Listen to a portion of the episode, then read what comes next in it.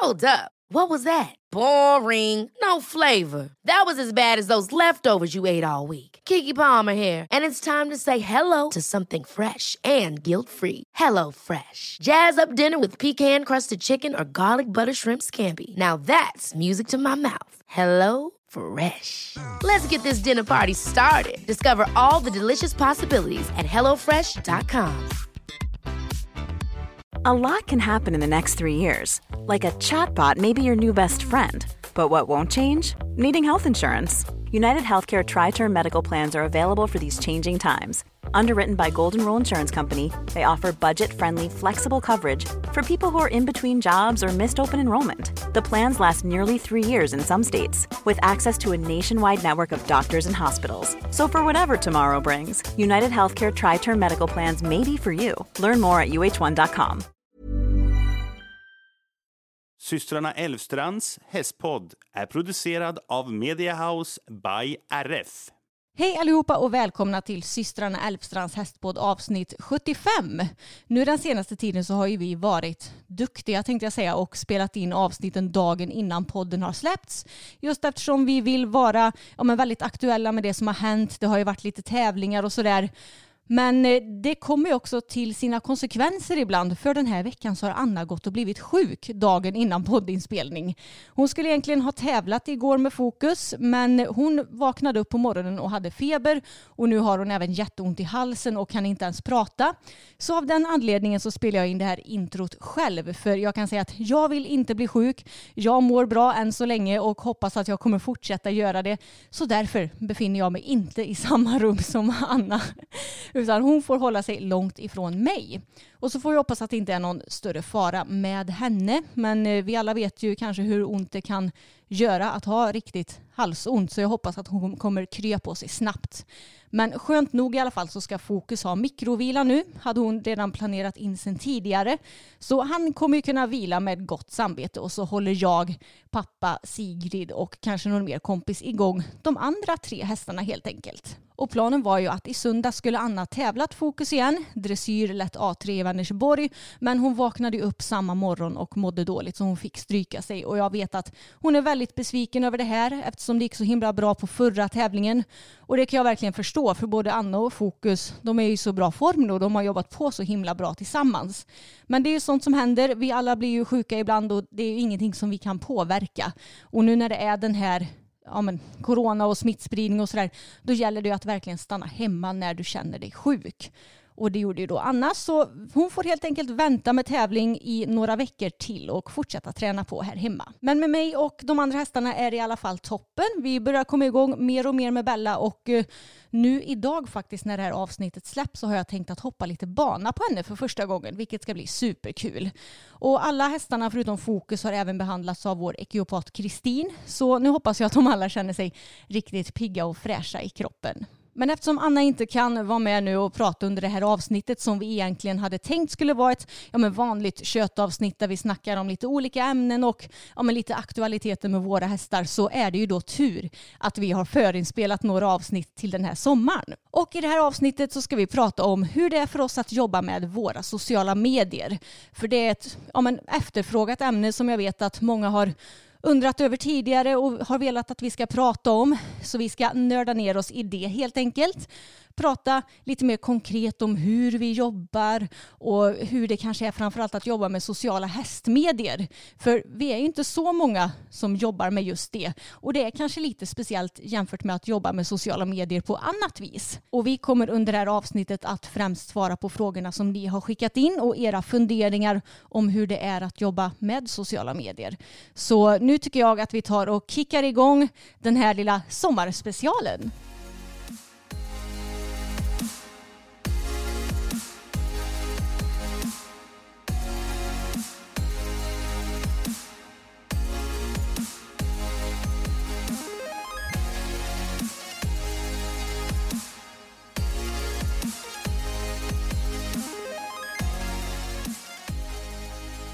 Ja men då kör vi väl igång då och eh, i det här avsnittet så ska vi prata om våra sociala medier som arbete. Men vi jobbar ju faktiskt också med webbshop. Vi har en alldeles egen webbshop som heter Hästhuset men jag tänker att det är ju sociala medier vi ska rikta in oss på. Men då vet ni att det liksom är ett deltidsjobb eller vad ska man säga? Ja men precis och jag skulle väl säga att eh, alltså, vi lägger ju mer tid på jobbet med sociala medier men vi jobbar ju också med vår webbshop och det som är positivt med att vi jobbar med sociala medier det är ju att vi kan ju ge vår webbshop gratis marknadsföring. Exakt, så det, det, de här två branscherna eller vad man ska säga, de går ju ändå lite hand i hand också. Ja, precis. De passar väldigt bra ihop. Och utöver det så har vi också en liten hästverksamhet eh, som vi främst är aktiva med nu på sommaren då vi kan ordna pay and jumps och öppna banor och sådär. Tidigare så hade vi också träningar men det har vi helt slutat med nu för mm. vi jobbar ju mer med våra sociala medier nu mot vad vi gjorde förut. Exakt. Men okej, då drar vi igång då. Ska vi berätta lite hur en vanlig dag kan se ut för oss? Ja, men eh, det tycker jag väl låter bra så att eh, ni först och främst får en liten ja, men uppfattning om vad vi sysslar med på dagarna. Och sen så ska vi gå in på era frågor lite senare i avsnittet. Men Anna, du och jag vi är ju för det första gymråttor. ja. Så vi brukar ju alltid börja våra dagar med att du kommer hit och sen åker vi och tränar. Och det brukar vi göra vid sju på morgonen. Mm. Och jag tycker det är så skönt att börja dagen med att träna. På sommaren så får man ju kanske lite lägga om det där för att det blir ju så himla varmt och då är det kanske skönt att börja och rida hästarna eller om man gör det på kvällen såklart. Men det är så skönt att ha gymmet avklarat tidigt på morgonen tycker jag. Mm, jag håller med, annars så blir det att eh, ja, men vi blir inte lika motiverade till det. Nej. Och det är skönt att ha det gjort. Så då brukar vi börja med att gymma och det brukar vi göra i ungefär 70 minuter. Och sen åker vi hem, äter frukost och efter det så brukar vi ju allra oftast köra stallet på förmiddagen. Mm. Och det känns också skönt för då har man lite det avklarat också. Även om vi älskar hästarna och, och att rida och sånt där så, så känns det ändå som att ja men då kan man sitta in och jobba resten av dagen sen. Mm, exakt och vi brukar också anpassa oss efter vädret. Säg att det ska eh, ja, men regn, eller regna på förmiddagen då kan vi ju rida på eftermiddagen och sådär istället. Mm. Men vi brukar göra klart hästarna på förmiddagen och ibland så innebär ju det också jobb. För vi ser ju inte våra hästar som ett jobb om vi bara liksom, ja men nu ska vi rida ett pass på banan eller nu ska vi rida ut utan att fota eller filma. Utan det blir ju ett jobb om vi ska till exempel filma någonting eller fota någonting till våra sociala medier. Ja, men jag skulle säga att det där är lite luddigt för att jag kan tycka att hästarna är ju delvis ett jobb ändå. För att jag menar det hade ju kanske inte varit så kul att följa oss om, om vi aldrig hade utvecklat varken vi eller våra hästar. Nej. Så det är klart att utbildningen av hästarna är ju ändå någon form av ett jobb. Ja, det blir lite indirekt. Ja, precis. Mm. För eh, visst, nu är det inte så att vi har utvecklats massor i den formen att vi tävlar höga klasser och sånt där, men det blir ju ändå en utveckling ju mer vi jobbar med hästarna och därför ja, men lite luddigt nog, men delvis så ingår ju de i vårt arbete. Ja, det är faktiskt sant. Men vi brukar ju filma med hästarna två dagar i veckan, mm. för vi lägger ju upp två videos i veckan. Så ibland filmar vi och ibland inte. Sen äter vi lunch och efter lunch så blir det ju då istället jobb inne. Ja exakt och jag, eh, ja, nu, nu ska vi inte gå in så mycket på vårt eh, hästbutiksjobb eh, så, men min mail måste jag ju kolla av hela tiden under dagen så mm. att det inte går för lång tid innan jag kan svara kunder och sånt där och det är jag som sköter den biten. Mm. Så att det brukar jag ju göra ja, men direkt när vi kommer hem från gymmet, kanske ibland innan gymmet till och med beroende på hur mycket tid jag har hemma på morgonen mm. och även innan lunch och sådär. Så att det läggs ju in regelbundet under dagen också. Ja precis, du är ju den som har hand om kundtjänsten främst och som ja, men har mycket kontakt med våra leverantörer och sådär om vi har några frågor. Medan jag istället jobbar ju mer med våra sociala medier. För det är ju jag som redigerar alla YouTube-videos och det är jag som håller koll på ja, men vad ska man säga, vår sociala mediemail mm. och det är även jag som sköter allt administrativ, administrativt i företaget, det vill säga typ bokföring och sånt där. Mm, väldigt glad att du gör det för jag hade nog inte tyckt om det. Nej, jag har ju som tur är utbildning i det hela så jag vet ju hur man ska göra. Ja. Ja, men så kan ju våra dagar se ut på förmiddagen och på eftermiddagen så blir det ju, ja men har vi inte spelat in någon video i stallet så kan det hända att, att vi gör det här inne i mm. huset eller så kanske vi gör någonting helt annat. Man kanske fotar till Instagram, man kanske filmar någonting till Instagram. Vi har blivit lite bättre på reels nu för mm. tiden. Och redigera filmer, redigera poddar, spelar in poddar. Alltså våra dagar ser ju helt olika ut varje dag. Ja, ibland har vi samarbeten som vi behöver filma och fota till och då gör vi också det. Så ja, men vi har väldigt olika sorters arbetsuppgifter. Men, eh, så det är svårt att säga precis hur en dag ser ut, men ungefär så. Och vi brukar väl egentligen jobba fram till, ja det är ju också extremt olika. Ja, men jag skulle säga att fem, sex är ungefär Ja. när, vi, när jag brukar åka hem egentligen. Ja, men precis. Och då har vi ju hunnit med både träning, stall och jobb fram till den tiden. Så om man slår liksom ut en hel arbetsdag så kanske vi jobbar lite färre timmar än på ett vanligt jobb. Eh, Men å andra sidan så tar vi ju ikapp det eftersom vi jobbar helger också ganska mycket. Ja, exakt. Så att vi komprimerar våra dagar lite grann rent på vardagen så. Men eh, som sagt, det blir ju att det ändå, alltså det blir ju en heltidstjänst i Ja. slutändan. Ja men det blir det ju absolut. Men sen ungefär ett och ett halvt år tillbaka så jobbar vi med en agent som heter Rebecca och som driver Media House by RF. Och det är ju väldigt skönt för det innebär ju att Rebecca har ju en stor del eller en stor roll i våra sociala medier. Mm. Och det var lite kul när vi väl skulle gå med i Media House by RF så var man ju lite så här, ja vi vet inte riktigt vad det här kommer leda oss. Rebecka var väldigt, väldigt nystartad när vi hade vårt första möte så hon hade ju liksom inga referenser så. Nej. Och det är klart att då blir man ju kanske lite så här, mm, okej vi får se vad det här leder. Mm. Men alltså jag är orimligt glad över hur mycket Rebecka hjälper oss alltså. Ja, jag med. Och jag vet att det är många influencers som har en agent. Och eh, om jag ska liksom berätta lite vad Rebecca gör så är ju hon den som sköter nästan all administration för alla våra samarbeten. Det vill säga eh, potentiella kunder kontaktar henne. Hon kontaktar potentiella kunder för samarbeten. Hon eh, förhandlar till pris när det kommer till samarbeten. Hon skriver kontrakt. Hon fakturerar våra samarbetspartners och eh, sen så fakturerar vi i sin tur Rebecka för vårat jobb då. Exakt och ibland så kan ju folk kontakta oss och vill göra samarbete med oss men hon jagar ju också ikapp potentiella kunder. Jagar låter ju väldigt konstigt men i första, då hon kontaktar potentiella kunder till oss också.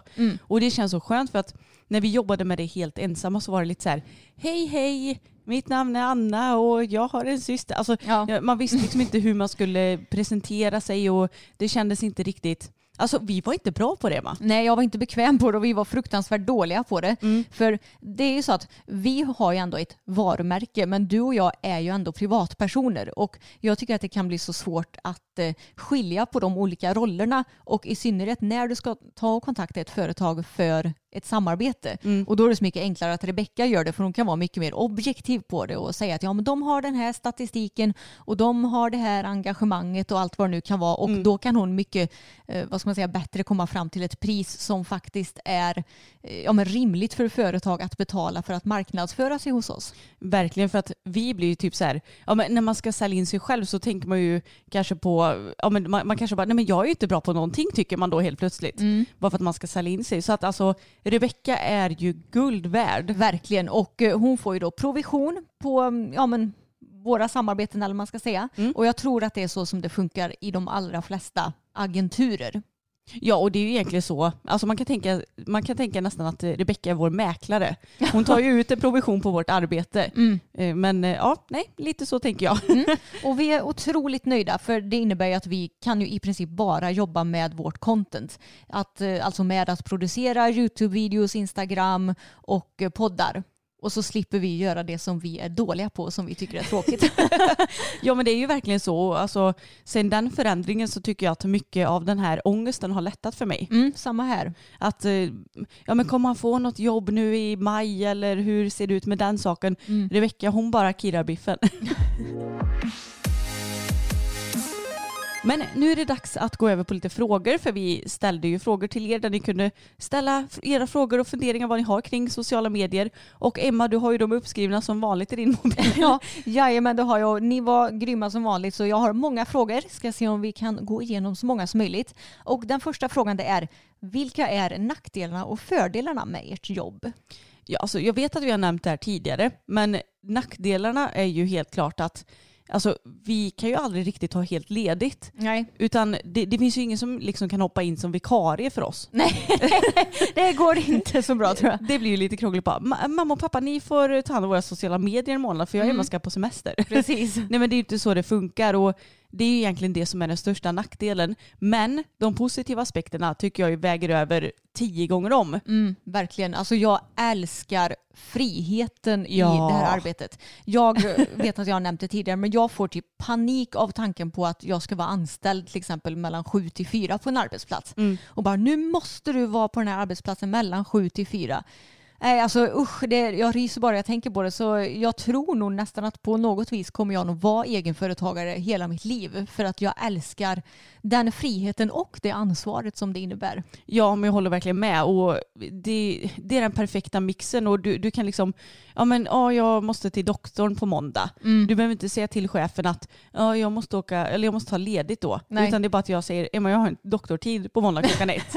Okej, ja men då får vi bara se till att eh, spela in video på förmiddagen typ. Precis, och det är perfekt också med tanke på att vi har fyra hästar som åker till veterinären ibland. Ja. Då behöver man inte liksom tänka så mycket på det heller. Så det är väldigt skönt. Sen kan jag tänka mig att många tycker nog snarare att vårt jobb är de- deras största mardröm. För alla människor är ju olika och därför är det skönt att vi har hittat något som passar oss. ja, och det är ju tur att det, det finns någonting som passar alla skulle jag säga. Ja, precis. Men en nackdel också, det kan ju vara att det är ju svårt att släppa jobbet eftersom vi har liksom inget arbete som vi går till och vi har inga fasta arbetstider utan vi får jobba de timmar som behövs och med det som behövs göra. Och ja, men, vi båda har ju till exempel jobbat på ett lager tidigare och då gick vi dit vid sju och åkte hem vid fyra och sen så kunde man ju släppa arbetet helt och hållet. Ja, men samtidigt så kände jag att jag hade ju betydligt mer ångest när jag jobbade på det jobbet. Jo tack, jag med. Ja, alltså man visste liksom att ah, nu måste jag gå upp den här tiden. Jag kan vara kvart sen till dig och bara, Mm. alltså sorry men det här hände. Ja. Skicka ett sms liksom. Du bara, ja men det är lugnt. Mm. Och det funkar ju, det är klart att man kan vara sen till ett vanligt jobb, Mm. men du fattar ändå vad jag menar. Och man visste så att ah, men nu måste jag vara här till klockan, jag jobbade ju sju till fem dessutom. Ja. Så nio timmar gick jag runt på cementgolv och det var väldigt slitsamt och jag fick väldigt, väldigt, väldigt ont i kroppen. Mm. Och nej men det, det enda man såg fram emot var ju de här fyra veckornas semester. Ja, precis. Alltså det enda jag levde för, Mm. det var ju de här lediga dagarna. Ja, exakt. Och så är det ju verkligen inte nu. Nej. Det är så skönt att kunna ha ett jobb där vi slipper ha någon söndagsångest för att vi gör det som vi tycker är kul och det som vi brinner för och som sagt vi kan lägga upp våra dagar som vi vill. Så säg att vi skulle ha en jävla skitdag så att vi kanske behöver sova ut lite mer. Då kan vi göra det till exempel. Mm. Så att jag eh, tycker verkligen att de positiva aspekterna de väger över alltså, så himla mycket, de negativa. Jag håller med. Känns det osäkert att till exempel inte veta hur bra en video kommer gå?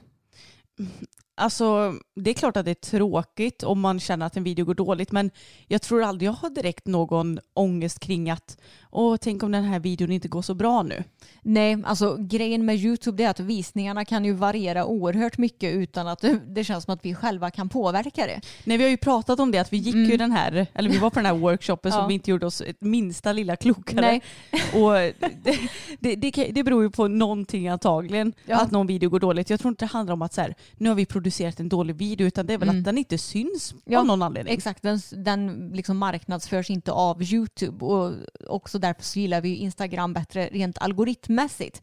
Men eh, alltså, jag tänker som så här att våra trognaste följare, de tittar ju på alla våra videos och eh, säg att vi ska ha ett samarbete i någon video så tror jag egentligen inte att det spelar så stor roll om den filmen har 10 000 visningar eller 50 000 visningar. För det är ändå våra, vad ska man säga, trognaste följare kommer ju ändå att titta på det och det är ändå de som kanske är det här företagets största potentiella kunder om du förstår vad jag menar. Jo men jag förstår för det är de som ändå är trygga med oss och kanske ändå känner att ja men de marknadsför någonting som de tycker är bra så Ja. då vill jag också köpa den här produkten. Ja, att de litar på våra omdömen liksom. Ja exakt. Mm. Men det som jag kan tycka det är att det är frustrerande till exempel om vi känner att vi har gjort väldigt bra videos och så får de ändå dåligt med visningar.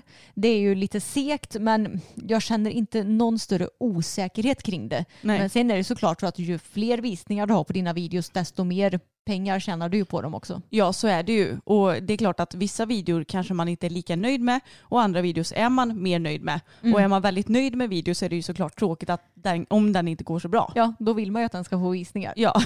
Har ni någon gång varit med om att ett företag har försökt lura er när det kommer till till exempel samarbeten? Alltså lura och lura vet jag inte men det är ju många företag som hör av sig och bara ja men jag vill skicka en tröja mot att du lägger upp eh, det här och det här och det här. Och det skulle jag väl ändå säga är någon form av lurendrejeri. Ja, men eh, vi går ju inte på det. Nej, eller vi- visst kan man säga att det är lurendrejeri? Ja, alltså speciellt med tanke på hur många följare vi har. Ja, Så förstår jag inte hur de ens försöker eller tror att de ska lyckas med det. nej för grejen är att du gör ju ändå en tjänst. Det är klart som 17 att du ska ha betalt för det Ja. och inte bara få en tröja Nej, som kanske kostar företaget 50 spänn. nej, exakt. Men rent eh, alltså, lurendrejeri som jag tror att eh, personer menar med den här frågan, det har vi ju faktiskt inte varit med om. Nej, inte hittills. Nej, så det är ju faktiskt väldigt skönt. Är det någonsin jobbigt att spela in en video till exempel om ni har en jobbig dag?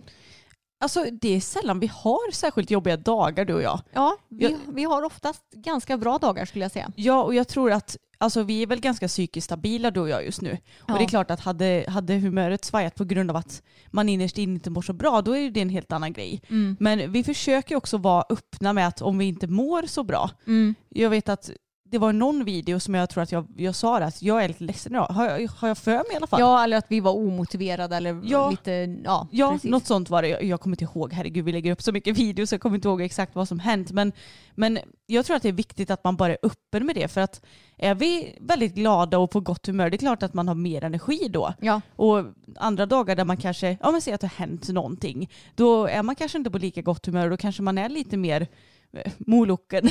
ja, precis. Och jag menar, våra följare får ju följa oss i hela vårt hästliv eller vad man ska säga. Ja. Så jag tror också att de har förståelse för ifall vi har bra dagar och ifall vi har dåliga dagar. Och vi visar ju dessutom också när vi är både glada och ledsna i våra filmer. Precis, och därför känns det inte så jobbigt för att vi är ganska vana att visa känslor. Så att, jag menar, har vi en dålig dag och börjar gråta, ja men då är det så. Det Precis. är inte hela världen. Det här tycker jag är en bra fråga för jag tror att det är många som kanske undrar det här.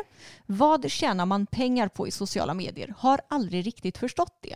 Nej, jag förstår att man undrar. För att det, det kan ju verkligen se ut som att man bara lägger upp en massa bilder och ja, vad är det egentligen som, som företagen tjänar på. Men eh, vi kan ju börja med YouTube. Mm. Där kan vi ju delvis tjäna pengar på om någon ingår i ett samarbete med oss. Mm. Och då betalar de ju för att synas i själva videon. Och eh, sånt tycker vi är väldigt kul såklart. Mm. För att det är roligt att marknadsföra bra produkter. Mm. Eh, men annars på YouTube så finns det ju också reklampauser som vi kan tjäna pengar på. Pengar. Pengar. Och där är det ju Google Ads väl? Ja, exakt. Mm. Och vad man tjänar per klick, det har inte jag någon aning om. Jag tror att det, det är olika beroende på vilken annons det är. Ja. Och sen så är ju vi medlemmar i Splay också, vilket är ett YouTube-nätverk. Och jag vet att de säljer också in egna premiumannonser Mm. som vi tjänar pengar på. Men det är alltså de här, ja men typ små klippen som kommer upp eh, som paus emellan våra filmer. Och vissa gånger kan du ju hopp, välja att hoppa över sådana annonser också. Men jag ska säga det att varje gång man trycker på hoppa över annons då får kreatören noll kronor. Så ifall ni vill stötta oss eller någon annan av era favorit-youtubers så vore det väldigt snällt om ni ville titta på de filmerna också.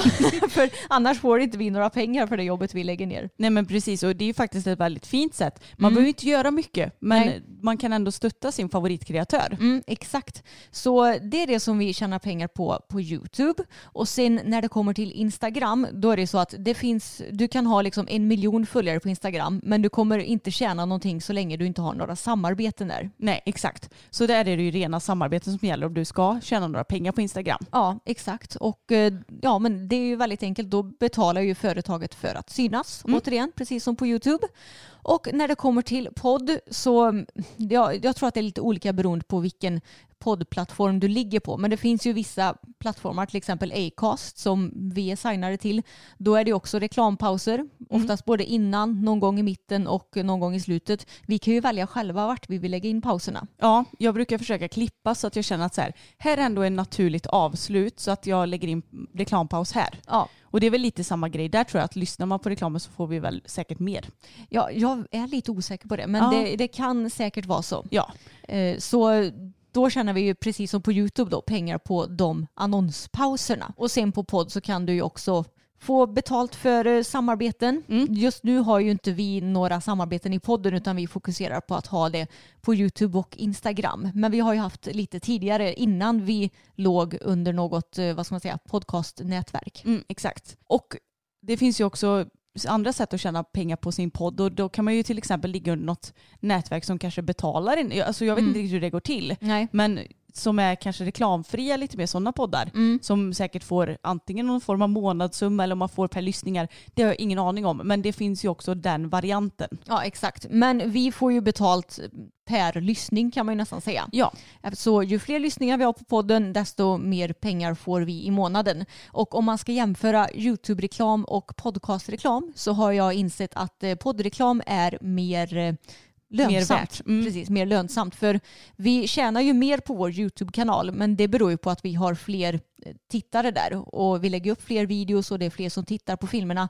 Men vi tjänar ju mer per view, eller vad man ska säga, på vår podd än vad vi gör på YouTube. Ja men det är ju egentligen så vi tjänar pengar på våra sociala medier och andra sociala medier som TikTok och sånt det har ju inte vi koll på. Nej, Utan det här är ju bara de som vi använder oss av tänkte jag Ja, säga. exakt. Och det som influencers kan tjäna de stora pengarna på det är ju genom samarbeten. Ja. För du kan ju fakturera, ja, speciellt om du har många, många följare då, då kan du ju fakturera väldigt många tusenlappar för ett samarbete. Är det inte svårt att motivera sig med tanke på att ni jobbar hemifrån?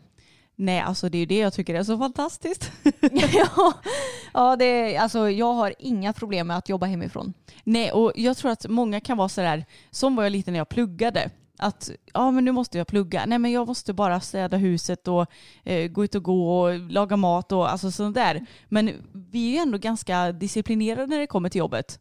Och för min del så är det också så att jag åker ju hemifrån och åker till dig. Ja, det gör du ju. Och jag försöker att jobba så lite jag kan hemma. Men det är klart att jag behöver ju ibland kolla mejlen och sådär hemma också. Ja. Men eh, för min del så blir det ändå att jag åker till jobbet. Mm, Men jag- hur är det för dig då? Nej men alltså jag är ju så van vid det för jag har ju nästan varit student eller egenföretagare hela mitt liv. Så det är ju det som jag är van vid och jag har alltid haft väldigt bra disciplin när det kommer till skola och sådär också. Så för mig är det inga konstigheter alls får jag säga. Ungefär hur mycket tjänar man på sociala medier? Ja, hur långt är ett snöre?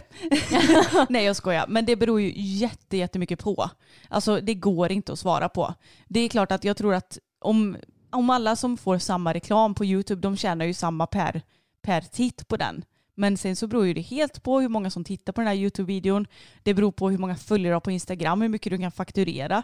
Alltså, det är jättesvårt att säga. Ja, precis. Jag vet att Bianca Ingrosso har väl sagt att hon fakturerar 200 000 för ett samarbete på Instagram. Ja, det tror jag nog. Och jag menar, så mycket fakturerar inte systrarna Elstrand AB kan jag säga. Nej, det gör vi inte. Men eh, som ni förstår, man kan tjäna jättemycket pengar på sociala medier. Men då måste du också ha väldigt mycket följare. Mm. Och eh, ja, vi tjänar ju inte sådär jättemycket skulle jag säga. Jag hoppas ju att vi kommer börja tjäna mer och mer nu. För nu har ju också ja, men Rebeckas företag växt så att hon kan hjälpa oss att få in fler kunder. Och eh, vi har ju kunnat ta ut mer och mer lön, vilket är skönt.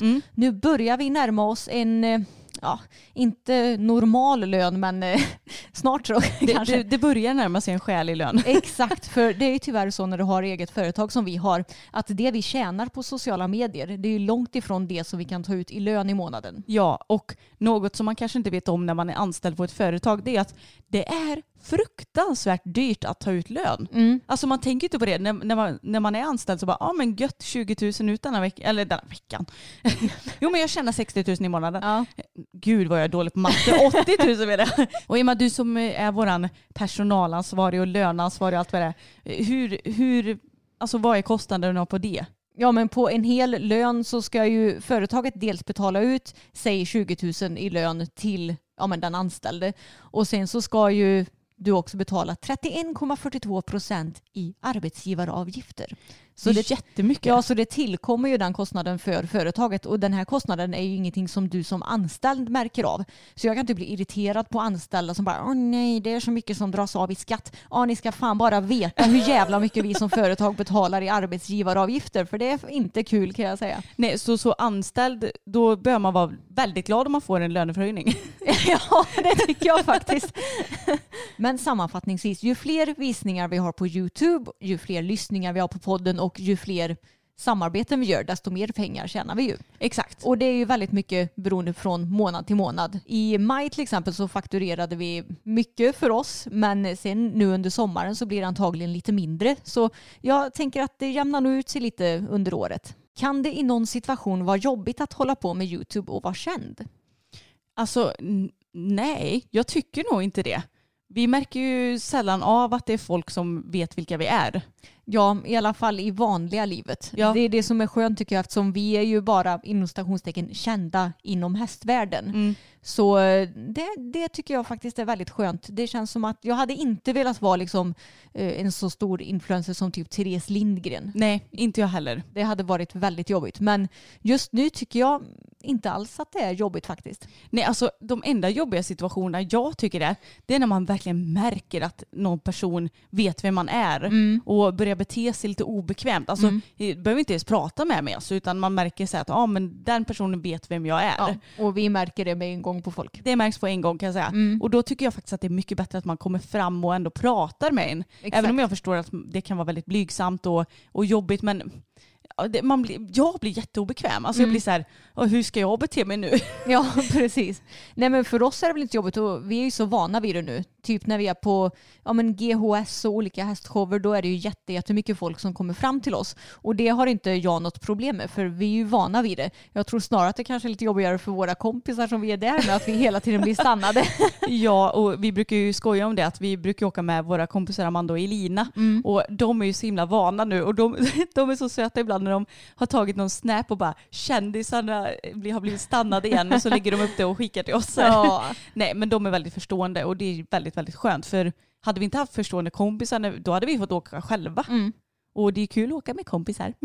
Men jag kom på en liten rolig anekdot nu på tal om den här frågan. Eller anekdot, men en erfarenhet. Och eh, när jag var singel och eh, liksom dejtade då kände jag att det var lite jobbigt för jag vill ju inte att någon ska liksom snoka upp mig innan och få någon uppfattning om mig innan jag träffar den Ja, personen. just det. Så jag berättade ju aldrig att jag jobbar med sociala medier innan jag träffar någon. Vad sa du att du jobbade med då? Jag sa typ att jag driver en webbshop. Kul. Nej, Mm. man vill ju inte att någon ska säga, ja men typ om du hade dejtat en kille och så han bara, ja men jag har tittat på så här tio YouTube-videos på dig. Jo tack, det har hänt kan jag säga. Nej. Jo, alltså de har snokat upp mig ändå.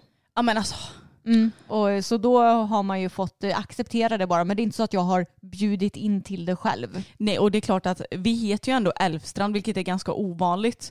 Det, det är inte vanligt i alla fall, då, då är det kanske enklare att hitta dig på nätet också. Jo, jag tror det. Så eh, det var väl en lite jobbig situation. Men jag tycker ändå att det löste sig ganska bra. Ja det var tur du hittade en uh, holländare som inte hade någon aning om vad, vad du var för någonting. Som inte ens har Instagram. Nej. Ungefär hur lång tid brukar det ta att redigera en YouTube-video för er?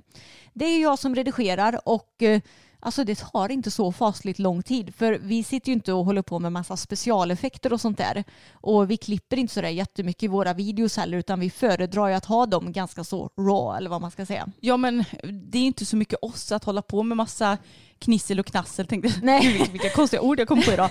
Men eh, utan vi vill ha det ganska så naturligt eller vad man ska Ja, säga. exakt. Men vilka videor tar längst tid att klippa då? Eh, åh herregud, det, no, några videos som tar längre tid att klippa än man tror det är våra sittande challenges. Ja, för det är så mycket prat i det. Det, och så är det massor av bilder som ska läggas in och Ja. text. Till exempel när vi tävlar i varandra om när vi ska gissa om en sto versus vallack till exempel. Ja. Då ska jag lägga in både bild på varje häst och sen text efter varje resultat och sånt där. Det tar faktiskt ganska lång tid. Ja men det gör det. Så de, de skulle jag nog säga tar längst tid. Ja, vloggar går ändå relativt bra. Eh, när vi har voiceover och sådär så brukar vi ju, då får man ju redigera lite i etapper och sådär. Men eh, vloggar då vet jag oftast, ja men här har vi filmat det och det där kan jag nog ta bort eftersom jag har både filmat och klipper så har jag lite koll på det innan. Så eh, ja, de sittande challenges, challenge, alltså jag kan inte ens säga det, Nej. challengerna de tar nog längst tid faktiskt. Men så svar på frågan hur lång tid det tar. Mm, Mellan en till två timmar skulle jag säga. Ja. Folk som jobbar med sociala medier säger alltid att det är jobbigt. Är det så? Nej, Inte för vår del i alla fall. Vi kan ju Nej. inte svara för den stora massan förstås. Nej men jag tycker också att om det är så jävla jobbigt så får du väl ta och byta jobb då. Precis, Alltså du ska inte klaga om du jobbar med sociala medier för det är väldigt privilegierat att kunna göra det. verkligen. Blir ni igenkända på er lokala mataffär? Ja men det händer faktiskt. Ja, det händer att vi blir igenkända även i vad ska man säga, vanliga sammanhang. Till exempel när jag var på spa Ja, så blev det. jag igenkänd. Mm. Ehm, och även typ när vi är och shoppar shoppar på säg något vanligt eh, shoppingvaruhus så brukar vi också bli igenkända av kanske någon eller ett par personer. Mm. Men det är så kul när man har varit och handlat. Alltså, vi ser ju alltid ut som, jag vet inte vad, man kommit direkt från soptippen typ. Ja. När vi och handlar i princip. Alltså man har på sig det sletnaste man har på sig. Och så kommer man och veckohandlar och så får man ett DM efteråt. Jag såg dig på Willys idag bara. Åh, stackars dig tänker jag då. ja men det är gulligt och ibland har jag tagit kort även med eh, personer i mataffären. Ja, det, jag tycker det är jättekul som sagt att, att de kommer fram istället för att, eller det är klart att jag märker inte alltid av att folk har sett mig för ibland så är det så här, jaha oj, det hade jag ingen aning om att någon kände igen mig. Nej. Men det är kul när folk kommer fram. Jag håller med. Är ni oroliga att ni inte kommer kunna jobba med sociala medier i framtiden? Vad är er plan då? Ja, alltså, du och jag är inte så bra på att tänka in i framtiden och vi brukar oftast vara lite här och nu. Ja, Men jag tänker att så länge vi kan tjäna pengar på våra sociala medier så är det helt fantastiskt. Mm. Och jag tycker att det här är extremt kul och vi får vara kreativa och allt sånt där. Så den dagen det går åt skogen för oss, ja då får vi väl hitta på något annat då. precis. Jag gillar inte att försöka tänka för mycket tänk om scenarion utan det får bli som det blir och just nu så funkar det och vi trivs med vårt liv nu.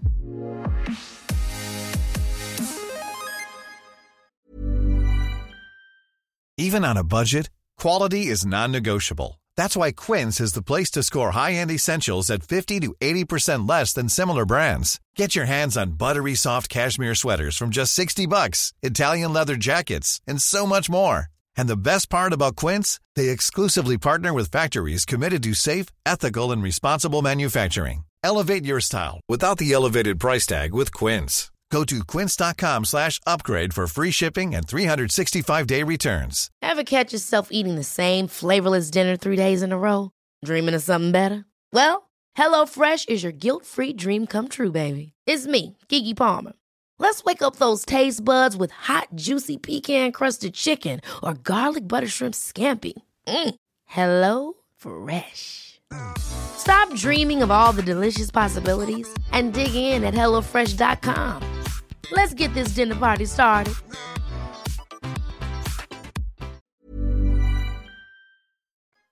Hur lång tid tog det innan ni började tjäna pengar på era sociala medier?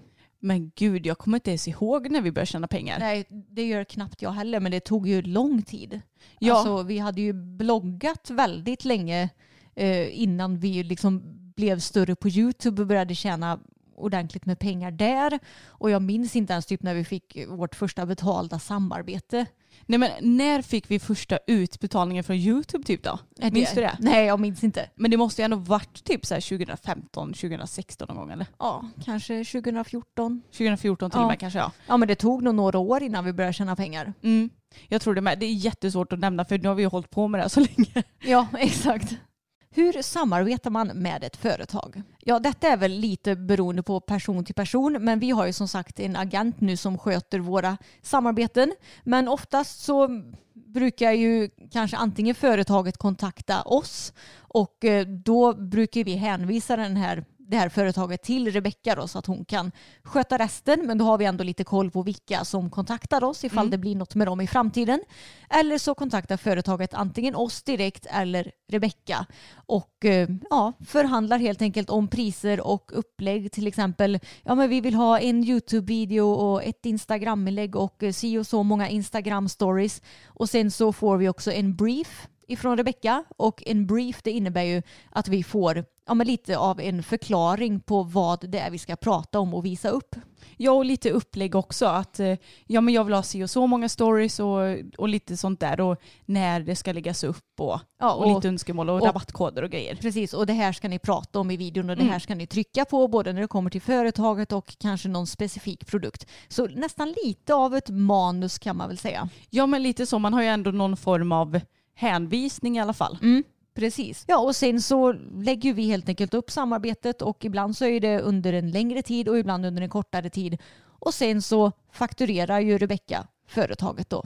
Mm. Och vissa företag vill ju gärna kolla materialet innan vi Mm. publicerar. Och andra, de säger bara ja men vi litar på dem så kör ni. Ja. Och det är också så kul tycker jag när vissa bara nej men kör bara det blir nog jättebra. Det är väldigt skönt för vår del. Ja men det är ju skönt att Mm. man slipper väntetiden på att någon ska godkänna eller att de vill ändra på någonting eller så. Exakt. Det, det är alltid lite så här, lite nervöst. Ja, precis. Men, eh, ja, men hur samarbetar man med ett företag generellt? Det är ju helt enkelt bara att kontakta företaget. Och vi får ju så många förfrågningar på vår webbshop till exempel. Mm. Men det som man kanske inte tänker på heller när man kontaktar företag det är ju att du måste ju ha något att erbjuda företaget. Alltså det ger ju inte hästhuset någonting att skicka ett par eh, ridbyxor gratis till någon som har 300 följare på Instagram till exempel. Nej, och jag känner väl också med tanke på att vi inte vill samarbeta med något företag och få ett par ridbyxor och marknadsföra det Mm. så känner jag att vi som företag kan ju inte alltså, stödja den typen av samarbete heller. Nej, Att någon får produkter och så är det bra sen. Nej, så jag tror att det bästa är att jobba upp en lite större följarskara innan du eh, alltså kontaktar företag för samarbeten för då kan du göra det på ett mer seriöst sätt och då har du en större grupp personer som följer dig vilket ju blir mer attraktivt för företaget också. Ja, verkligen. Vad är det värsta någon har sagt till er på sociala medier? Alltså jag kan inte direkt komma ihåg någonting specifikt så. Nej, alltså inte jag heller. Vi är ju väldigt besparade från kritik och negativa kommentarer överlag. Ja, men alltså jag kan typ inte komma på någonting. Nej. Jo, jag jag minns när vi bloggade för massa år sedan, eller när det här var för massa år sedan i alla fall, då var det typ så här Åh, Anna är ju alldeles för stor för sin lilla sadel typ eller någonting. Den, den kommentaren minns jag. Mm. Men annars så, alltså det är så här, ja oj, du, ni är så tjocka och fula, bara ah, buhu. Ja. Alltså vi, vi orkar liksom inte ens bry oss om sånt. Nej, exakt. Och en annan fråga det är ju hur vi hanterar sådana kommentarer också. Mm. Och här tror jag ju att vi har ett guldläge i att vi är två personer. Mm. För att jag tror att hade jag haft sociala medier själv och fått negativa kommentarer då hade jag nog haft det mycket svårare att hantera det tror jag. Mm, jag kan tänka mig det. Vi kan ju bolla mycket mer med varandra. Då kan jag säga ja men du vet att de skriver bara så för att de har låg självkänsla och bla bla bla. Så att Exakt. man ändå kan, eh, kan få ur sig det hela på så vis. Ja men vi kan ventilera oss emellan och det tror jag att alltså, om ni är själva där ute med sociala medier och inte har någon partner som jag har eller som vi har då tror jag att det är väldigt viktigt att man ja, men är väldigt öppen med det och att eh, kanske ens mamma eller pappa eller någon kompis eller vad som helst vet om det. Att man har lite stora sociala medier och om man nu skulle få någon kritik eller någon negativ kommentar att man har någon att prata om det med. Exakt. Och eh, sen så när det kommer till vissa vad ska man säga, negativa kommentarer, ja men varför inte bara ta bort dem? Precis. Vissa grejer är liksom inte ens värda bemödan att eh, besvara eller vad man ska säga. Nej men jag tycker inte det heller. Alltså, jag tror att det är faktiskt många gånger är bättre att bara ta bort de här kommentarerna så att man inte kan mata de här trollen som gärna vill att man ska bli triggad och svara någonting tillbaka. Så ta bort de där dumma kommentarerna och man kan ju också blockera vissa ord. Mm. Om det är något, någonting upprepande som händer i kommentarsfältet så kan man liksom blockera vissa ord. Lite på tal om det vi precis har sagt om. Tycker ni det är läskigt att lägga upp en video för att ni inte vet vad ni kommer få för respons ifrån tittarna?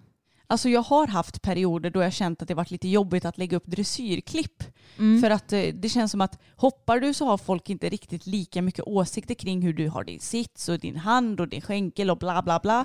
Medan i dressyren har folk mycket mer att säga till om känns det som. Ja, det är faktiskt sant. Mm, och då kände jag en period när jag inte riktigt var bekväm med, ja men kanske varken hur jag red eller, ja, fokus var ganska ny för mig och vi kanske inte hade utvecklat så mycket. Och då, då var jag väldigt otrygg i mig själv och då tyckte jag att det var jobbigt att lägga ut dressyrvideos.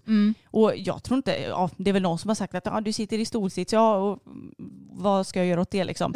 Nej men eh, det, det ja, jag vet inte vad jag ska säga men det, det var jag ju lite osäker på i alla fall. Ja, precis. Jag har nog aldrig känt så tror jag. Nej. Inte vad jag kan minnas i alla fall. Men det väl skönt. Jag har lite mer känt så här när vi skulle släppa videon där jag verkligen bröt ihop när eh, fokus var jättejobbig. Nej, han kunde ju inte rå för det. Vi har ju pratat om det här. Eh, då var jag mer nervös för hur det skulle tas emot tror jag. Men eh, som jag sa, det hade jag inte behövt vara nervös för. Nej, vi har ju väldigt eh, fina tittare så vi behöver väldigt, väldigt sällan oroa oss. Sen har vi också fått frågan om hur vi började med sociala medier och eh, ska vi dra det lite snabbt bara? Ja men det kan vi göra. Du började ju att blogga för att du hade ett projektarbete i gymnasiet. Japp, år 2009 måste det ha varit som jag startade bloggen. Ja men det tror jag. Eh, och då skulle jag vidareutbilda Tage och så hade jag bloggen som min loggbok. Och då startade jag även YouTube-kanalen för att ja, men kunna lägga upp filmer som lite bevis på hur det gick. Mm. Och eh, sen till slut så märkte vi att vi fick Alltså att vi hade fler visningar på YouTube än vad vi hade eh, Säger man tittare? Nej, läsare av bloggen. Ja just det. Så då insåg vi att aha, YouTube kanske är något att satsa på. Och det var ju typ, det fanns ju inte en enda vanlig hästkanal då på YouTube. Nej precis och vi var ju lite bland de första i Sverige i alla fall Mm. att, eh, att vara lite mer hästinriktade på YouTube och vlogga och sådär. Ja, Så det var ju egentligen tack vare det som vi klättrade ganska snabbt ändå i början får man Ja, ändå säga. Exakt, för vi hade ju ganska många läsare av bloggen redan från start. Och eh, sen så växte den och YouTube växte och sen gick vi ju över mer till ja, men YouTube och eh, lite andra sociala medier. Mm. Och vi kan ju bara nämna det också att jag hakade ju på din blogg ganska så snabbt för att Ja. vi, ja, jag red ju Tage mycket och sen skaffade vi boppen så då red ju varje dag och då Mm. blev det naturligt att vi bloggade tillsammans. Precis. Vad tror ni har gjort er så framgångsrika på sociala medier? Ja, men jag tror att många kan känna igen sig i oss. Alltså vi är två helt vanliga tjejer som inte har Grand Prix-drömmar, som eh, ja, men älskar hästar, kanske inte älskar sporten hela tiden. Nej, och som framförallt inte har några Grand Prix-hästar. Nej, nej precis.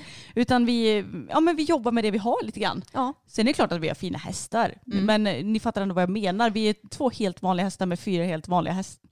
Vi är två helt, vanliga, hästar. människor med fyra helt vanliga hästar skulle jag Ja, säga. och jag menar det är ju så som de allra flesta hästmänniskor faktiskt är. Mm. Och därför tror jag att folk kan känna igen sig i oss och jag vet också att folk gillar att vi är liksom inte så ytliga som kanske många andra hästinfluencers är utan vi visar både när det går bra och när det går dåligt och vi behöver inte ha några snygga kläder på oss. Jag tror att du kan följa oss utan att bli stressad på något vis. Och jag hoppas att folk känner så i alla fall. Ja, det tror jag. Ja, för det är lite vårt mål med det hela i alla fall. Ja, men det är ju också vår unique selling point skulle jag säga. Att vi är så pass vanliga och eh, även att vi vågar säga vad vi tycker om diverse grejer inom ridsporten. Ja men precis, för, för vår del så är det så här, alltså vi kan ju säga vad vi tycker och för andra som kanske ändå rider lite i, ja men i toppen, i landslag kanske, de, de kanske inte vågar säga riktigt vad de tycker. Nej, exakt och det kan man ju förstå. Men vi har ju inget att förlora på det. Nej precis, så därför, ja, men jag, jag tror ändå att folk gillar oss för att vi är öppna och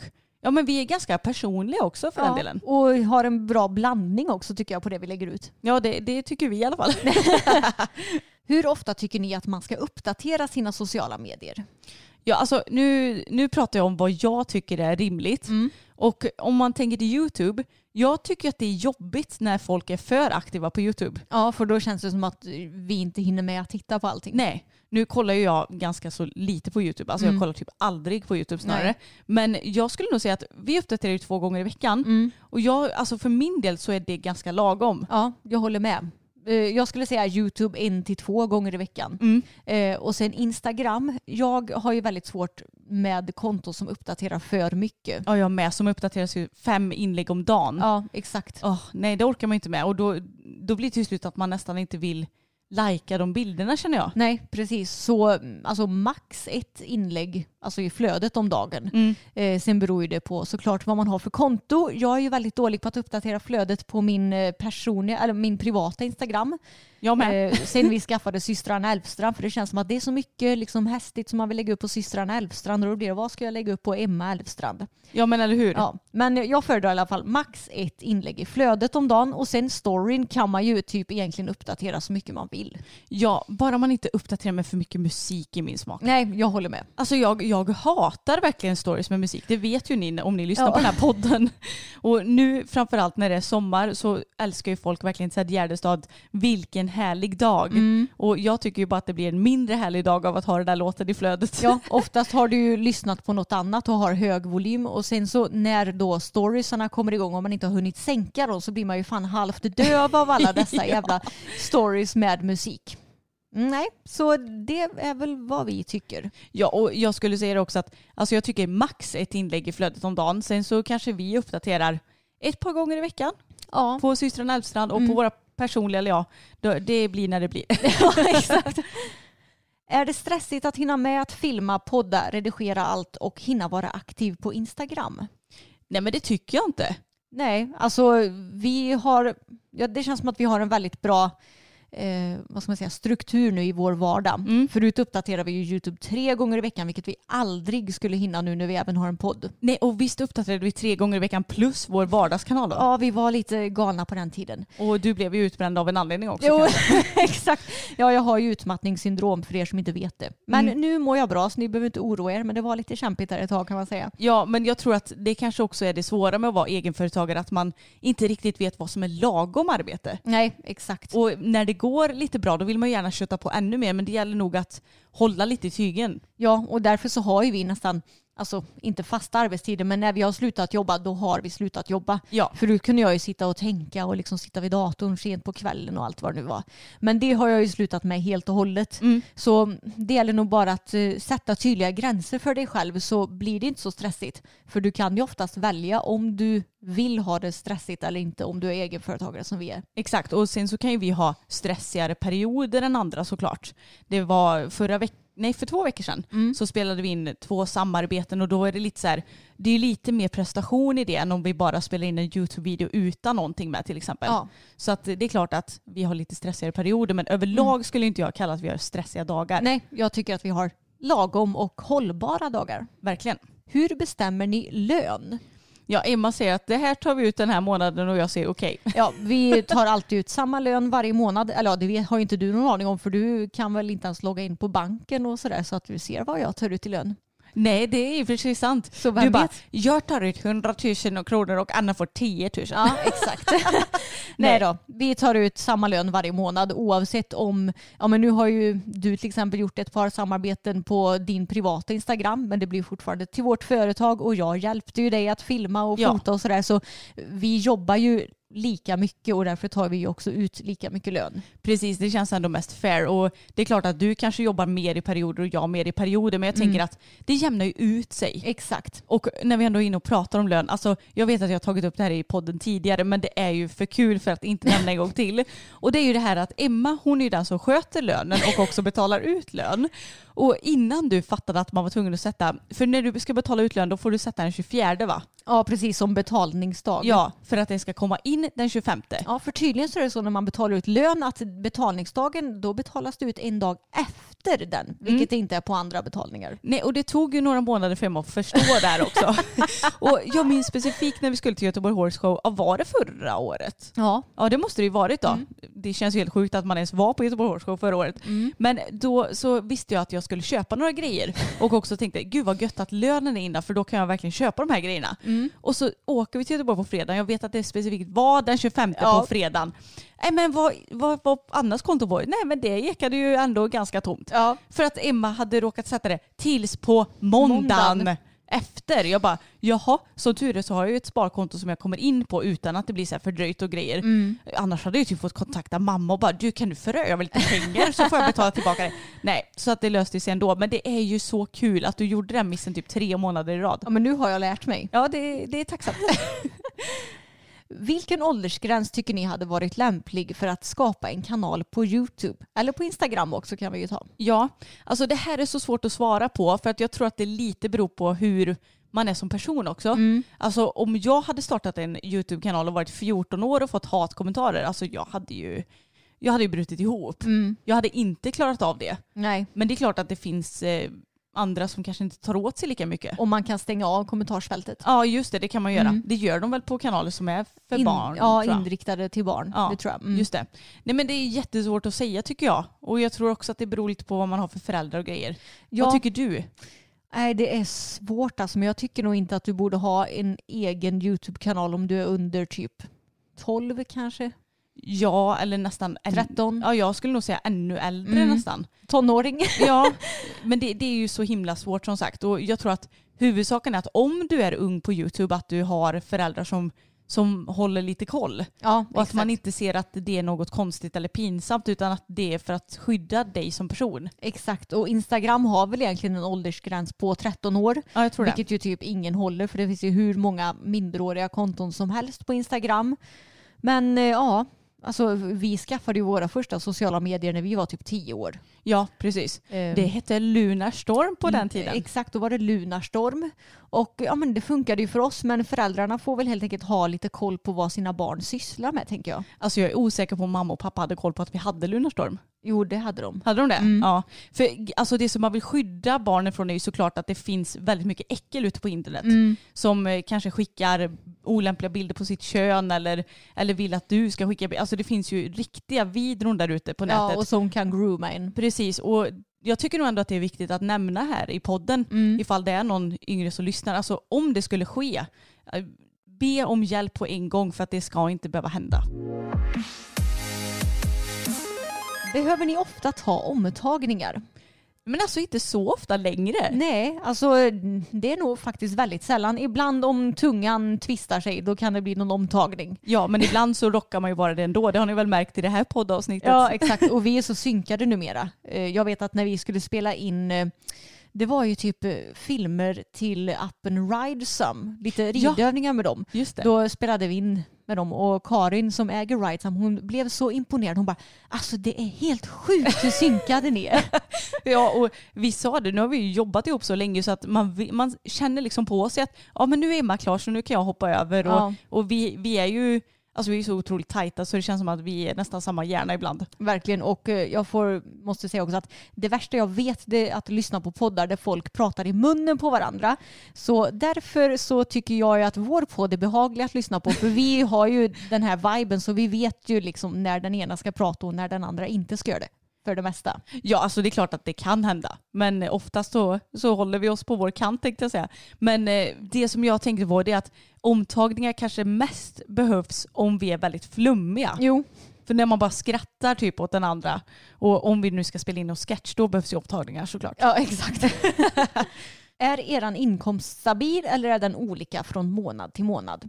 Alltså numera så har vi en ganska så stabil lön. Det kanske kan skilja någon eller ett par tusenlappar per månad men jag försöker ändå att vi ska liksom kunna öka lönen med kanske någon tusenlapp liksom uppåt här och där.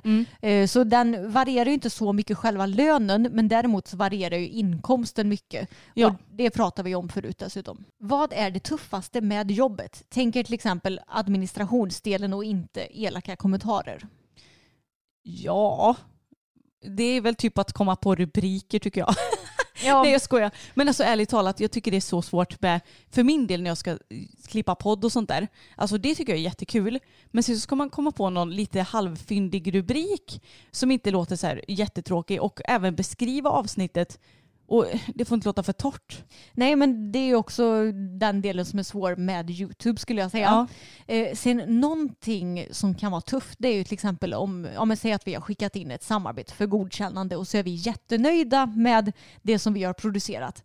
Och sen så får vi svara att nej men det här blev inte alls som jag hade tänkt. Och så måste vi göra om det och så kanske vi egentligen tycker att det som vi har gjort om blir till det sämre.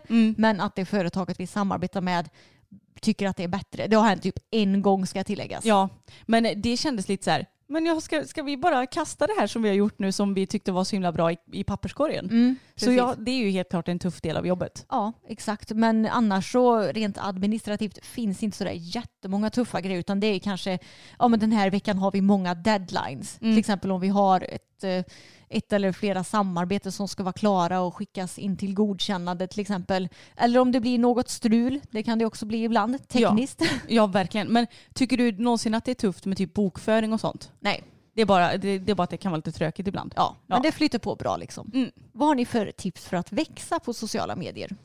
Ja, men det som jag nog tycker är allra viktigast är att hitta sin egen lilla nisch. Precis. Och som vi har nämnt så är våran att vara två helt vanliga tjejer egentligen Mm. som håller på med hästar. Och det, jag vet inte vad det kan vara för nisch utöver det som vi har. Men, Nej men alltså var dig själv och eh, våga visa på både medgång och motgång. För Mm. det är det som jag tycker är intressant att följa. Hur, jag tycker inte det är intressant att följa så här personer som bara visar det perfekta. Nej men det gör verkligen inte jag heller. Och jag tycker inte att det är så här viktigt. Eller för, nu kan vi ju bara tala för oss själva. Men jag tycker inte att det är så kul om man går in på något konto och bara oj här är det verkligen uträknat exakt hur man ska lägga upp sitt flöde för att det ska se snyggt ut när man Mm. klickar in sig här. Ja jag håller med. Sen tycker ju vissa att det är viktigt men jag tycker bara att det spär på perfektionen. Ja jag håller med. Så ja, jag vet inte. hur vi ska svara på den här frågan mer än att hitta din unique selling point och kör på den och håll ut för du kommer liksom inte få publik på en dag utan det tar tid. Ja och sen så är det också viktigt att vara aktiv men som vi nämnde förut kanske inte för aktiv Mm. och även att man kanske kommenterar om det är så att det är YouTube du är inne på att kommentera andras filmer som kanske är lite liknande din som du har och, och kanske inte bara så här kommentera att hej hej här finns en nystartad kanal utan att du verkligen kommenterar någonting om själva videon så att det inte bara blir en massa spam kommentar eller reklamkommentarer. Nej, liksom. alltså reklamkommentarer om en själv det är det värsta jag vet. Och det vet jag att många andra tycker också att då Ja. blir du snarare anti att gå in och titta på åh, vad är det här för Instagramkonto. Mm. Utan skicka intressanta kommentarer till själva bilden eller filmen istället. Mm. Och sen så kan man ju fixa lite så här giveaways och grejer kanske på sitt konto om man har vuxit tillräckligt mycket. Jag ser ju väldigt många alltså giveaways där man ser att det är typ så här tio personer som, som är med i den här giveawayn som man ska följa och jada jada. Och då tror jag, nu vet inte jag om det här är sant så ni får ta det med en nypa salt, då tror jag att de här personerna har gått ihop och köpt produkten som de lottar ut. Och jag vet inte om jag tycker att det är rätt väg att gå. Nej, Det beror ju på, vill du lägga pengar på det så är det väl upp till dig såklart. Men jag vet inte, jag är lite, jag tycker det känns lite oseriöst. jag tycker det med. Då är det bättre att, att lyckas eh, kontakta ett företag så småningom som kan ordna med en giveaway med dig. Precis, eller gör någonting själv till Ja. exempel. Exakt. Känner ni någon press att tävla när ni har så många följare som följer era resultat? Nej, alltså eftersom att vi är så himla öppna med att det kan gå jättebra och att det kan gå piss, rent ut sagt, så, så känner jag att det spelar ingen roll hur det har gått på en tävling så vet jag att våra följare kommer att stötta det. Ja, och som sagt, det hade varit värre kanske om vi inte hade vloggat på varje tävling. Utan då hade det blivit så här, åh nej, nu vill jag kanske dölja det här. För det märker man också att många hästinfluencers gör. Att de bara visar upp de bra rundorna på till exempel Instagram. Medan våra följare, de vet, om, de vet om att nu ska vi få se den här tävlingen som Emma har ridit på eller den här tävlingen som Anna har ridit på oavsett hur bra det gick. Så det spelar ingen roll att folk följer oss på Ekip för de kommer ändå få se hur det går senare. Precis, så att vi döljer ju aldrig någonting. Vad är skillnaden på häst-Instagram nu versus förr? Ja, alltså, jag skulle säga att jag, jag tycker tyvärr att det går lite åt fel håll.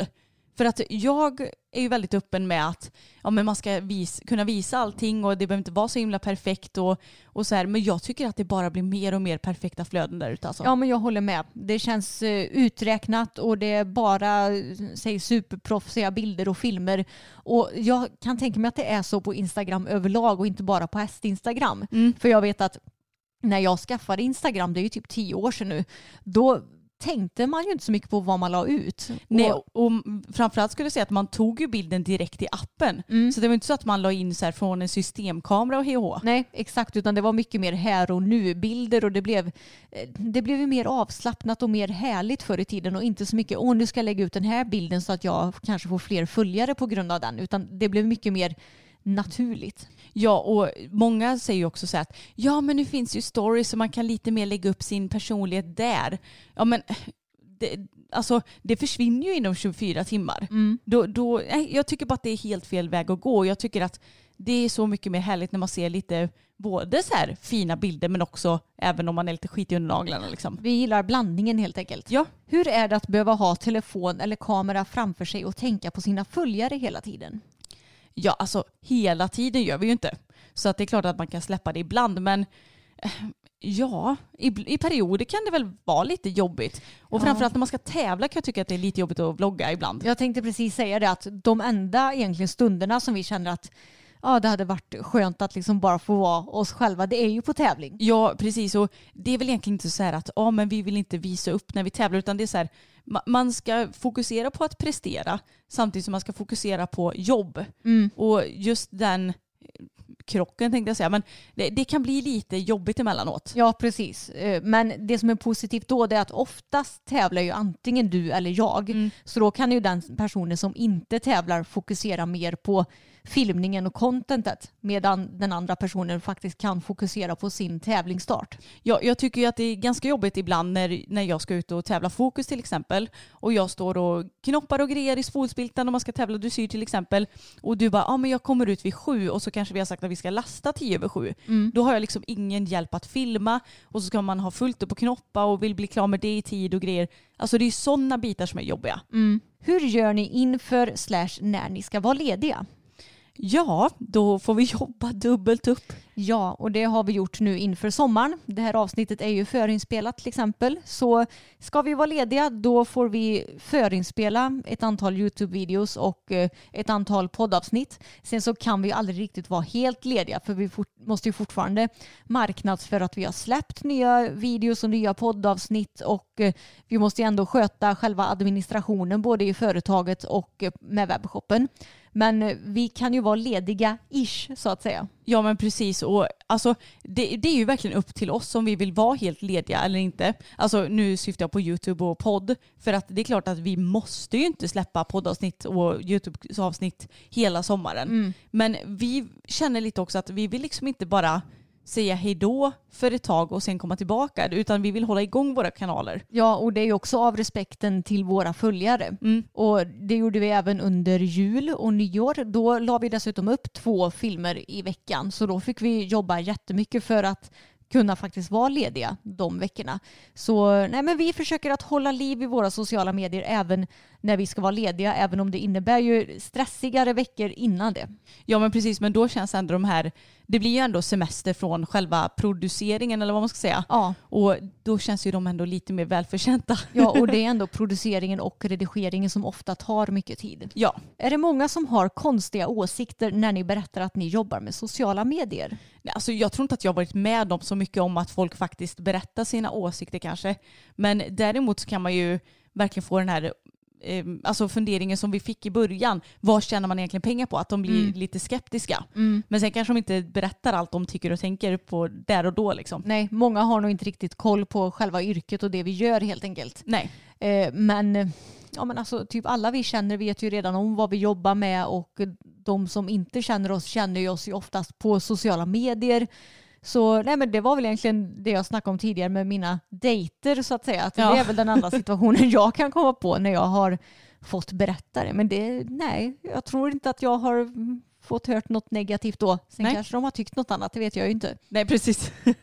Har ni några mobilförbud-timmar om dagen för att ta en paus från allt? Nej men det borde man ju. Ja, man borde ju verkligen det. Och när jag eh, gick eh, till psykolog för att jag hade utmattningssyndrom då eh, sa ju hon åt mig att jag skulle ha det. Mm. Sen så vet jag inte riktigt hur bra jag höll det. Men jag försökte i alla fall och jag försöker att lägga ifrån mig mobilen så gott jag kan på kvällen. Ja men alltså du och jag är ju helt hopplösa Emma. För att vi umgås ju hela tiden, jobbar ihop och, och allt. Japp. Men sen så när jag kommer hem, ja men då är det ju någonting jag måste diskutera med Emma så då skriver jag ju till dig istället. Ja, vi skriver till varandra på Messenger hela tiden. Ja, alltså det har nästan blivit ett skämt eh, mellan dig och Jelle nu. Är det Anna som skriver igen? Eller? Ja, exakt. För att du skriver hela tiden när han är här. Ja. ja men jag, alltså det är ju hopplöst. Japp. Men jag, jag vet inte, det är inte så att jag känner att det är något jobbigt heller. Nej. Hur vet ni vart gränsen för personlig och privat går? Är ni någonsin oense om det? Nej, vi är ju aldrig oense om sånt. Nej, absolut inte. Vi är ju väldigt, vi tycker ju lika om nästan allting i livet, så är det ju. Ja, och jag tror att alltså, vad som gränsen går mellan personlig och privat är ju helt klart upp till var och en. Men du och jag är nog ganska så här, men vi är båda ganska öppna personer, har inte så mycket att dölja egentligen och ja, men tycker inte att det är något konstigt. Nej. Och i synnerhet nu när vi har den familjen vi har och eh, de pojkvännerna vi har, vi har, liksom, vi har ingenting att dölja. Men sen så kanske det blir annorlunda den dagen vi eventuellt väljer att skaffa barn. Ja, Då kommer man kanske bli lite mer privat när det kommer till just den biten. precis. Men en gräns som vi lite har dragit är att vi pratar ju inte om sex till exempel i våra sociala medier. Nej. Och det är ju dels för att jag tycker att det är ganska irrelevant till våra sociala medier och sen så tycker jag väl också att det är privat. Alltså du, du och jag har ju inga problem att diskutera det med varann eller Nej. med våra kompisar. Men jag känner att alla som följer oss behöver liksom inte veta allting. Nej. Och eh, fun fact, vi fick ju förfrågan om att göra reklam för eh, ja, men sexleksaker för kvinnor för eh, ett litet tag sedan. Och jag tycker absolut inte att det är något fel att göra det utan tvärtom så är det ju jättebra med sexleksaker. Men däremot så känns det liksom inte rätt för vårt brand att göra det. Det hade varit jättekonstigt Ja. att bara, jo men nu helt plötsligt ska vi marknadsföra Ja. det här. Exakt, så vi tackade nej till det. Ja. Så ni ska veta att vi väljer våra samarbeten med omsorg. Ja, så att det ska passa både oss och vår målgrupp. Liksom. Ja men exakt. Nej men överlag så är vi väldigt, vi är ju väldigt personliga men jag tycker ändå att vi håller det på en bra nivå för det är inte så att vi, ja men om vi nu skulle ha bråkat så skulle vi kanske inte ta upp sådana grejer till exempel. Men jag skulle inte ha några problem, ja men säg att jag och Samuel skulle ha skilt oss. Det, det är ju verkligen världsomvändande grej. Det hade jag inte haft några problem att ta upp. Nej, exakt. Det hade ju snarare varit konstigt att inte ta upp det. Ja, för jag känner ändå att vi har den relationen med våra följare. Mm, exakt. Och det känns väldigt fint tycker jag. Vad tycker ni om sociala medier i helhet? Är det bra eller dåligt? Ja gud, det här är ju väldigt svårt. Det är en svår fråga och det är en stor fråga för det känns ju som att det finns många bra grejer med sociala medier men också många dåliga grejer med sociala medier. Ja, men vi kan väl göra lite så här pros and cons då. Vad Oj. tycker du är bra med sociala medier? Eh, att du kan få mycket inspiration på sociala medier. Det var det. Ja men alltså typ om man ska se det ur en, eh, vad ska man säga, konsum- nej, ja, inspiration och att du kan hålla koll på vad dina kompisar gör. Ja, och jag skulle också säga att man kanske kan hitta likasinnade lite enklare också Ja. än att bara hitta det i verkliga livet. Säg att du gillar inte vet jag, japanska serier, då, Mm. då, då vet man ju kanske, kan man söka på den hashtaggen och så kanske man kan hitta någon och kan till och med hitta en ny kompis om man har tur. Mm. Ja, det Fast det ska man vara försiktig med att träffa folk från nätet i och för sig. men... Men, jag tror att det är många som har hittat vänner på sociala medier. det tror verkligen jag också. Så det kan ju föra samman folk och det sprider ju även nyheter till exempel. Mm. Och eh, ja, men typ som Black Lives Matter till exempel. Mm. Det sprider ja, många positiva rörelser.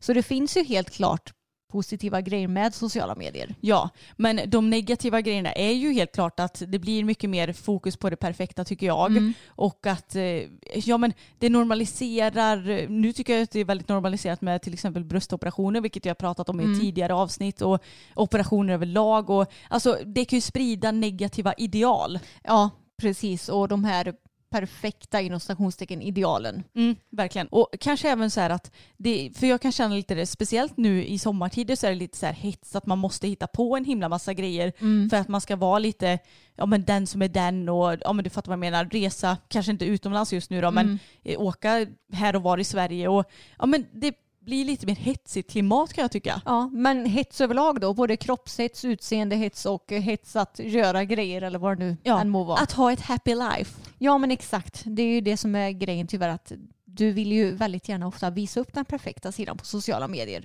Men glömmer bort eh, alla andra sidor. Och sen också såklart typ alla pedofiler och allt näthat Ja. och allt vad det nu kan vara. Men det är väl ändå en självklarhet som vi inte behöver ta upp tänker Nej, jag. jag tänker det med. Men en grej som jag tänkte på nu också det är att influencers har ju väldigt stor makt när det kommer till att påverka andra. Och eh, det finns något specifikt bland de unga personer som är väldigt lättpåverkade. Och det, då är det kanske inte så himla bra att hänga på sociala medier hela tiden. För du kan ju bli påverkad till fel saker om du förstår vad jag menar. Ja, tänker du om en influencer marknadsför någon produkt eller har någon åsikt eller Ja, alltså både och egentligen kanske. Ja. ja men verkligen, man kan ju bli väldigt påverkad av vad andra tycker och tänker. Ja, exakt. Så av den anledningen också är det ju jätteviktigt att föräldrarna faktiskt har koll på vad deras barn gör på sociala medier. Ja och vilka de följer och så. Exakt. Om ni var tvungna att ta bort alla sociala medier utom en, vilken hade ni haft kvar? Oj vad svårt. Ska vi svara på tre?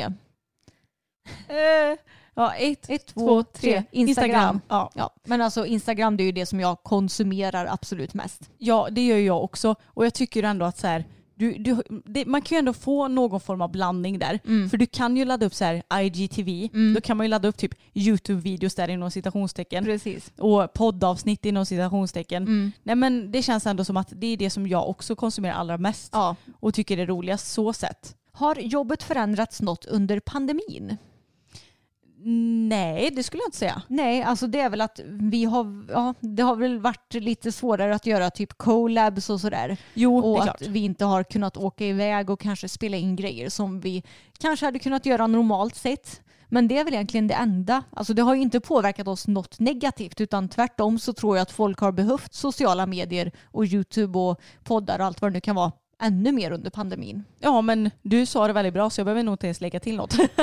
Har ni koll på stora YouTubers, typ Therese Lindgren och Jocke och Jonna och så vidare? Alltså jag följde ju Therese Lindgren när hon var typ som alltså allra mest så här up and coming typ. När hon var världens så här vlog queen och Mm. la upp en massa vloggar. Typ 2016 kanske kan det ha varit. Ja, kanske ungefär.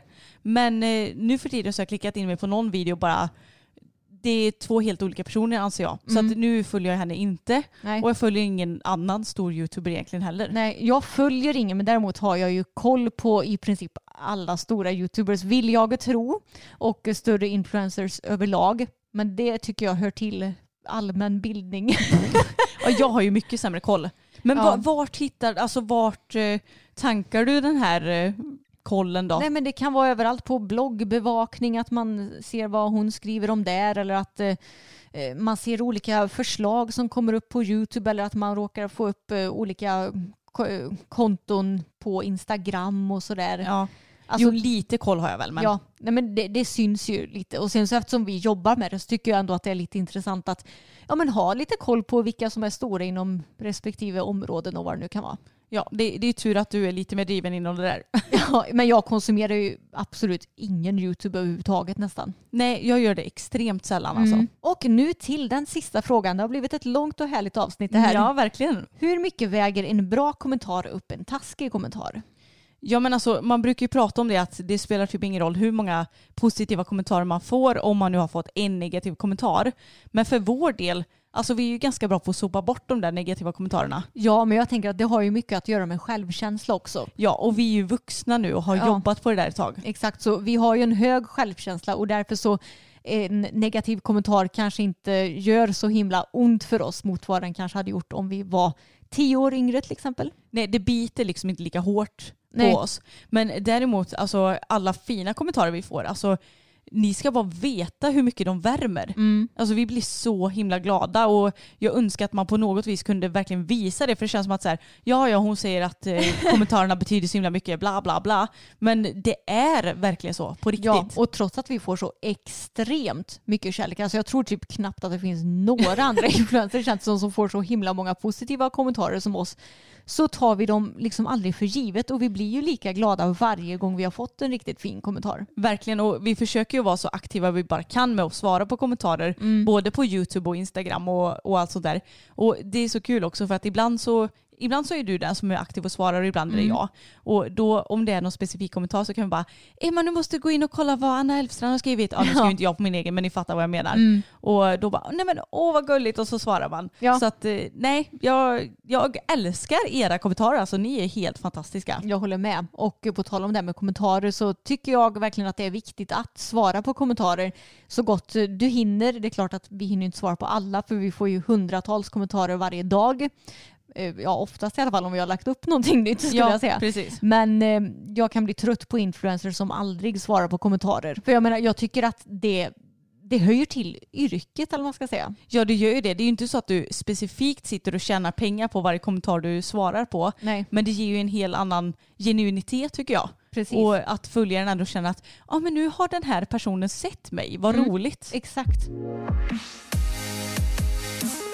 Ja men jag tyckte det var härligt att avsluta det här avsnittet med lite kärlek. Jag håller med och eh, nu har ju vi tjötat himla länge och det här var, var ett lite klurigt avsnitt får jag säga för det känns som att hmm, har vi fått med allting och har vi upprepat mycket och sådär. Så ifall ni har någon ytterligare fråga så får ni jättegärna gå in och ställa den i kommentarsfältet på vår Instagram. För då kan vi svara direkt där ifall det är någon fundering som ni har ytterligare. Ja men bra för det, det är alltid så här när man har spelat in något lite mer temainriktat avsnitt tycker jag. Att det är så här, fick vi verkligen med allting nu? Antagligen inte. Men, men som sagt, har ni några frågetecken så ska vi försöka räta ut dem som man brukar säga. Ja, och jag hoppas att ni har fått en lite större inblick i hur vi faktiskt lägger upp våra dagar och hur vårt jobb ser ut, vad vi tjänar pengar på och så vidare. Ja men kul tycker jag. Ja, jättekul. Hoppas ni har en fin sommar allihopa. Och glöm inte att prenumerera på podden så missar ni inga avsnitt men vi uppdaterar ju varje tisdag som ni borde veta vid det här laget. Jajamän, och glöm heller inte bort att prenumerera på YouTube. Där heter vi systrarna Elfstrand och vi heter även systrarna Elfstrand på Instagram. Ha det gött hörni så hörs vi igen nästa vecka. Det gör vi. Hej då! Hej då!